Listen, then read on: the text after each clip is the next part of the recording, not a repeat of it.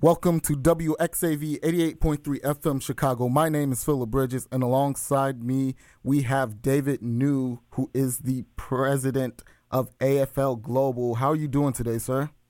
Good morning, Philip. How are you? I'm doing fine. Uh, sir, so first things first, uh, after being a involved in rugby for over 30 years, you were a player, a coach, you have a lot of experience.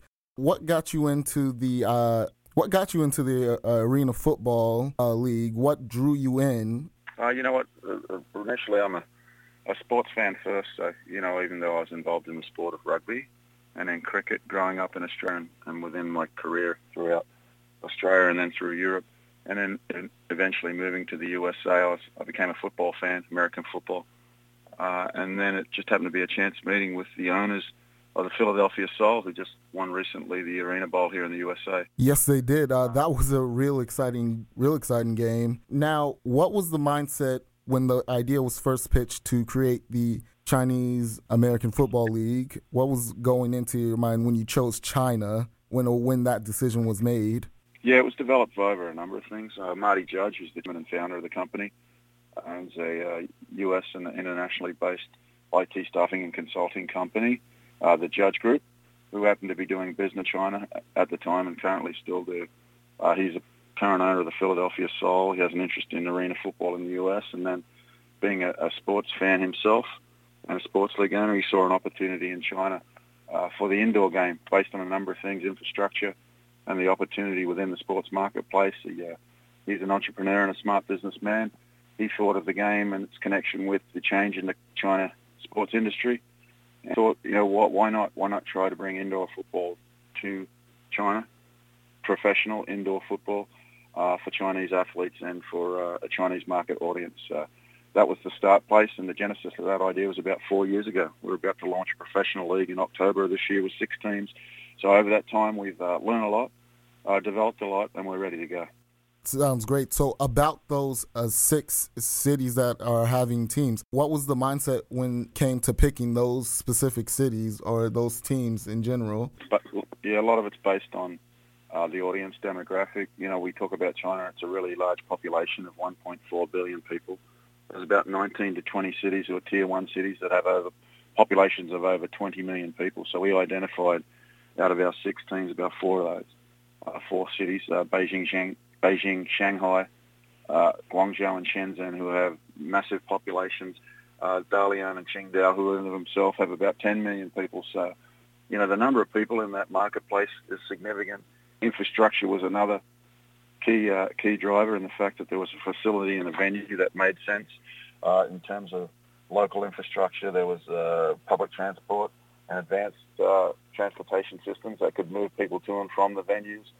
And then the, the, the, seasonality of it, you know, we're looking to play between the professional soccer league and the professional basketball league where we believe there's a competitive advantage there for us to play at that time of the months in September, October, and November. That uh, sounds really good. How do you think your league will be able to compete? Do you think it could become a top two sport top two or three sport in China at some point. You know, maybe uh, five or ten years down the line, if it start if uh, the league is successful. Yeah, most definitely. We have we have some modest goals at the moment. We want to make it a viable business, and we want to make it a, a viable sport in the mindset of the uh, Chinese youth and Chinese athletes. So that's one of our first goals. And then ultimately our goal is, is to move into the top 10 and then the top five uh, sports within the country. So we think that, that that's uh, a realistic goal. We understand our competition in terms of other professional uh, athletic endeavours over there, and that would be, you know, the professional basketball uh, soccer basketball association, the professional soccer league, uh, high-end athletics, athletics, and and sports uh, that, that are, Olympic and international competitions. So we've given ourselves a good opportunity, and we and we intend to grow and be very successful there. Uh, again, this is David Niu, the president of AFL Global. And uh, now you say you uh, have modest goals to start off with. So, what do you think in terms of expansion for the league? Are you just focused on making sure you establish the six teams that are here right now? or have you thought, or have you and the owners thought to the future of possibly expanding outside of those six teams and maybe bringing in maybe two or two or four teams in the near uh, next five ten years if it really does become a successful league? Yeah, that's a that, that's certainly within our, our thought process at the moment, with with one eye on the future and one eye on, on the present. The present being those six teams, the future being expansion of the teams throughout other marketplaces. Uh, in terms of growth of the league, it's very important that we create sustainable and um, profitable businesses within those first six cities, and then we translate that model into into growth cities, into potentially two or four in the in the subsequent years of years two, three, and then over time, and hopefully by by year five, we've made this into a league of of 10 or 12 really strong teams, and then that gives us the capacity then to understand whether we want to upsize and continue to grow, and that way the league itself grows and, and, and the opportunities for other athletes throughout China and different marketplaces to embrace the game. But that also um, has has an influence and an impact on all the other business drivers, our broadcast revenue, sponsorship, ticket sales, apparel and merchandise. So we have to be cognizant of what we can do right now, what that looks like in the, in the short term, and then make some uh, considered judgments at the end of each of those seasons and at the end of each of those um, business uh, or, or, or, operating years for those teams in each of those uh, significant areas that we're starting in. How has the reception been from the players who've come over so far, uh, and how do you think it's gonna be? Uh, it will affect uh, you know the development of the game in China as a whole. Do you think the international players who come over are they really looking forward to not only playing but being able to be teachers in a way to the the Chinese players or the uh, players who haven't really got into the sport for that long? Do you think that's a, a part of it? Yeah, it's critical. It's critical for us that our players that come over in the first instance that are foreign-based personnel that come and join us in a league in China are ambassadors and mentors of the game. That's that's only natural that those guys will have the most experience and information and to pass that through to the Chinese players. It's a, it's a mission of ours to make a Chinese league specifically for Chinese athletes. We think that makes total sense. It, it would make no sense for us to build a league in China that was only for foreign athletes. So our rosters in the first year are 20 man per team. 10 of those will be Chinese nationals. 10 of those will be foreign-based uh, football players who will come in and help the uh, the team develop and, and grow. But over time, we would imagine that, and we believe that the number of Chinese players will increase, while the number of foreign players will decrease. Not saying that that won't create opportunity for foreign players. We see that that number being significant because of the expansion. So there'll be less players, potentially foreign-based players on those uh, teams as, the, as they evolve and develop, but there'll be more teams for foreign-based players to be spread across. So their influence and impact on this is critical. You know, we, we're looking at a model here that we need all hands on deck and everyone operating as a, as a as a, uh, a unit heading in the same direction. So for players who have an interest from overseas, one, there's an opportunity for you, but two and three means that you need to be a high character guy, and three, you need to be a guy who wants to get involved in the development of the game and be involved in all the cultural aspects of of uh, China sport and and uh, and the landscape of China generally. So, how do you think the players are going to be able to handle that adjustment? For I, I would have to believe many of those players it will be their first time in China and getting used to the culture do you think that they'll be able to handle that adjustment period in a reasonable amount of time so that once they get established uh, there in the personal terms they can be able to help as much as possible on and off the field with the players and helping develop the game? Do you think that's uh, that's something that shouldn't be too hard for them or do you think it might be tough for some of the players to adjust uh, at first glance? Yeah we looked at it from a number of perspectives and, and one is specifically on that, what type of cultural shift and what type of uh, implications that would have on, on foreign personnel, from anything from the communication barrier all the way down to you know, different types of diet and uh, different types of um, conditions that they're not, not used to. So we created a model, this Super Series, so that all six teams will travel over a period of two months together as one functioning unit. So we'll play with all six teams in one location to create a week-long football festival so that the first stop is Beijing. Then we're on to Dalian, Qingdao down into Shenzhen, Guangzhou, and up into Shanghai.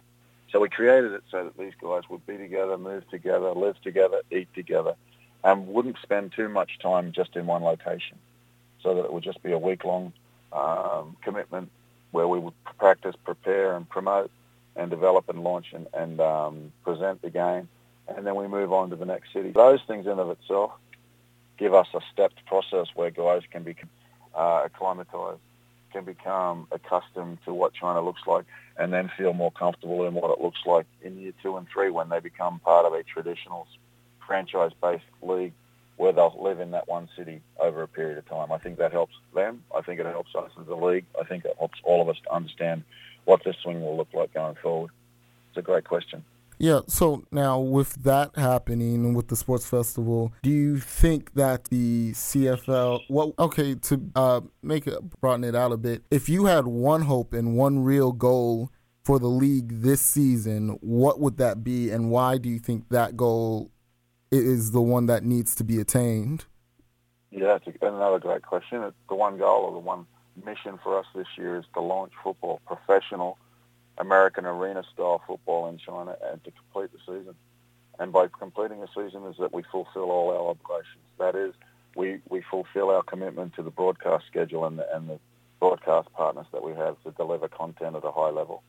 Is that we satisfy the requirements of all our players and our teams to make sure that we take care of them and manage their um, involvement in this whole process in a professional and business-like manner. And the third part is that the fans and audiences come and look at the game, feel like they've enjoyed it, understood it more, and they'll be available to come back, see us again next season and subsequent years. They are the, three simple goals we have in mind, and that's how we'll be able to measure success. All right, that sounds that sounds wonderful. So, if do you think the league could reach out and maybe pull in some fans from outside of China? Do you think your uh, the league will be able to do that at some point? You know, uh, not saying that it'll become the spectacle like the NFL and pull in a lot of uh, and pull in some international fans. But do you think you'll be able to bring in a decent base of foreign fans to the league, or is that not necessarily one of your uh, goals as of right now? More so down the future, uh, down the line in the future. I think it's I think it's uh, an opportunity for us to do a lot of things. Right right now, the first goal is the interest of Chinese audience and and that marketplace within mainland China. And then we see that the opportunity outside of that, based on our broadcast footprint and where we'll be able to deliver content to, that that will have an interest in Asia. And then back here to the USA, where the existing arena football fan base is, we're going to be showing live content back here of our games. And those partnerships will be announced after Labor Day. So it would make sense to us to try and reach as many people and eyeballs as possible. And then within that process, look at who might be interested stakeholders. So, for example, that content may reach someone in America who has an interest in owning a team in China. It may uh, reach a sponsor or a brand or a company in, in the US who wants to be able to reach that massive audience in China as a sponsor and, and be able to represent and expose their product to a wider audience. On the other hand, it may be a Chinese brand that wants a more international reach. So through our programming and content, their brand and, and their product can be positioned within our content to be seen by an American or an international audience. So I think it works both ways. And I think over time that will be organic, that process. We're going to start to understand, you know what, more people are interested in this than just Chinese people. Look at the, numbers of, of interest that's coming through our digital programs or our online uh, programs that we're seeing that people are picking up the content in South Korea or Vietnam or in India or down in Australia or all the way back here in North America. So it, will be a, an ongoing process, and we'll certainly monitor it closely. So, as the president of AFL Global, when it comes to you know possibly expanding this American arena style foot arena American style football, is there any other country that you really had an interest in possibly starting a league in, or is was it only China was your main goal and that will be just it uh, for the time being? No, the mission of AFL Global is to grow the game as, as its name suggests, is to grow it globally. So China is step one. That's our focus at the moment, but we certainly look at, at Asia. We're looking at, as I mentioned there, South Korea, Japan, uh, Vietnam, down in through Malaysia and Indonesia, up into India, throughout the throughout Europe, uh, potentially in, into the into the Gulf region, down into Australia and the Pacific, and here in, in the Americas. There's a place for this game based on its modified style, being indoor, uh, fast, high octane, uh, high energy, high scoring, uh, value entertainment, where this can be transferable and mobile, uh, this version of the game and, and this model of the game. So we're excited about starting in China and then growing throughout Asia and then down out uh, through the Pacific and around the world. So if uh, you were talking now, uh, I've I really uh, back in the mid 2000s, I was really a big fan of the AFL, and I really loved the Chicago Rush in the uh, AFL before yep. they went extinct. Uh, well, they uh, had to disband and cease operations. it was a great time, and it was great a watch for me. I was excited. I loved it. How do you think you could reach out and grab the casual fan who won't who won't necessarily uh, have seen the league before, even in America, who hasn't necessarily seen the AFL. Uh, watching the uh, Arena Bowl, you know, people would say that there's no defense in the league. It's just mm-hmm. pass oriented. That's all it is. Not really great. How would you be able to uh, gravitate, be able to bring in those fans and show them that this game is really great and it's really exciting thing to be a part of? I think it's again, it's a, it's a number of things. One is that for most people, when they look at sport or, or some type of, of sporting activity, they want to understand if it makes sense to them. So in terms of football, it's it's fairly simple in understanding that, well, that team needs to cross that goal line to score, and that team needs to stop them. So there's the basic premise of the game. So it's not that difficult to understand. The next thing is they want to see point scoring in action. Well, their game has plenty of that. Then they want to be close to the game. Well, certainly in the indoor version of the game, you're sitting right on top of the action. Then they want to understand how can they interact with each other, how can they purchase uh, a T-shirt, a hot dog, or be involved in the in the whole overall um, uh, whole, whole overall entertainment package of, of the game. So for us, and from my perspective and our company's perspective, is it's about entertainment, it's about interaction, and it's about engagement. So we think that the game in itself does all those things. But as far as the hardcore fans concerned, in terms of oh, it's pass oriented, there's not as much defence. Well, you know, you've only got to look at other modified sports of the game, and you can have that same argument. You can look at rugby that's gone from 15-man version now all the way down to a seven-man version that's in the Olympics, and now it's, it's exploding around the world because of those factors. That's entertaining, it's exciting, it's fast-paced, you know, and it's actually made for a TV audience, not just an in-stadium audience. So there's many reasons why this game can be successful based not only on what we know about arena football, but what we know about modified versions of, of sports throughout the world globally. And I'll give you the examples of rugby sevens or T20 cricket that's brought it from a five-day game all the way down to a three-hour spectacle now that people are engaged and immersed in. So we'll follow models that work, uh, employ those best practices, and we think that we'll come up with, with a plan that will uh, interest not, not only our existing fan base, but bring in, in new and, and casual fans also. All right, so uh, now here's my next question, and um, I guess you could go a few different ways with it. What's been the most exciting part or most enjoyable part for you in being a part of and setting up this league up with uh, the owners and uh, the being around those companies and the sponsors? What's been the most enjoyable part for you in doing this? Oh, I think for me, from a personal standpoint, it's about building something. Right, I'm I'm not a great um, I was never a great builder in terms of uh, the traditional sense of building things in my house or around the home.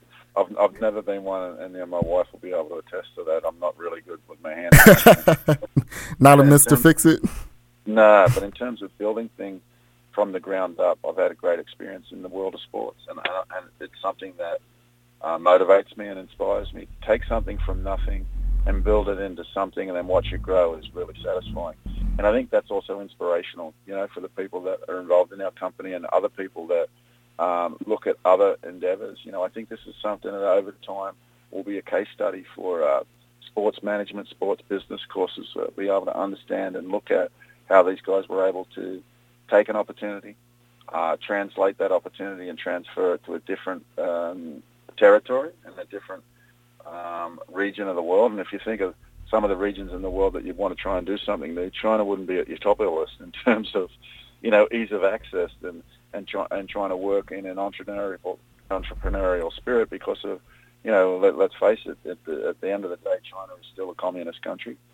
That it's very highly uh, influenced by government and traditional approach to business and, and sport, even though that's changed significantly over time. So we feel that if we can be successful there, that we can move forward and we can be successful in other regions of the world. And then getting back to your original point, that in of itself is a really satisfying uh, uh, endeavor. Uh, Mr. David Niu, once again, I want to thank you so much for taking your time out of your day to be able to do this interview with me. Uh, it's really been great talking to you about the uh, CAFL, AFL Global, and just seeing where this sport is moving forward. It's really exciting times to be around arena football. And I just want to thank you for giving me uh, for giving me this opportunity to interview you. Philip, thank you very much. Let me tell you one thing.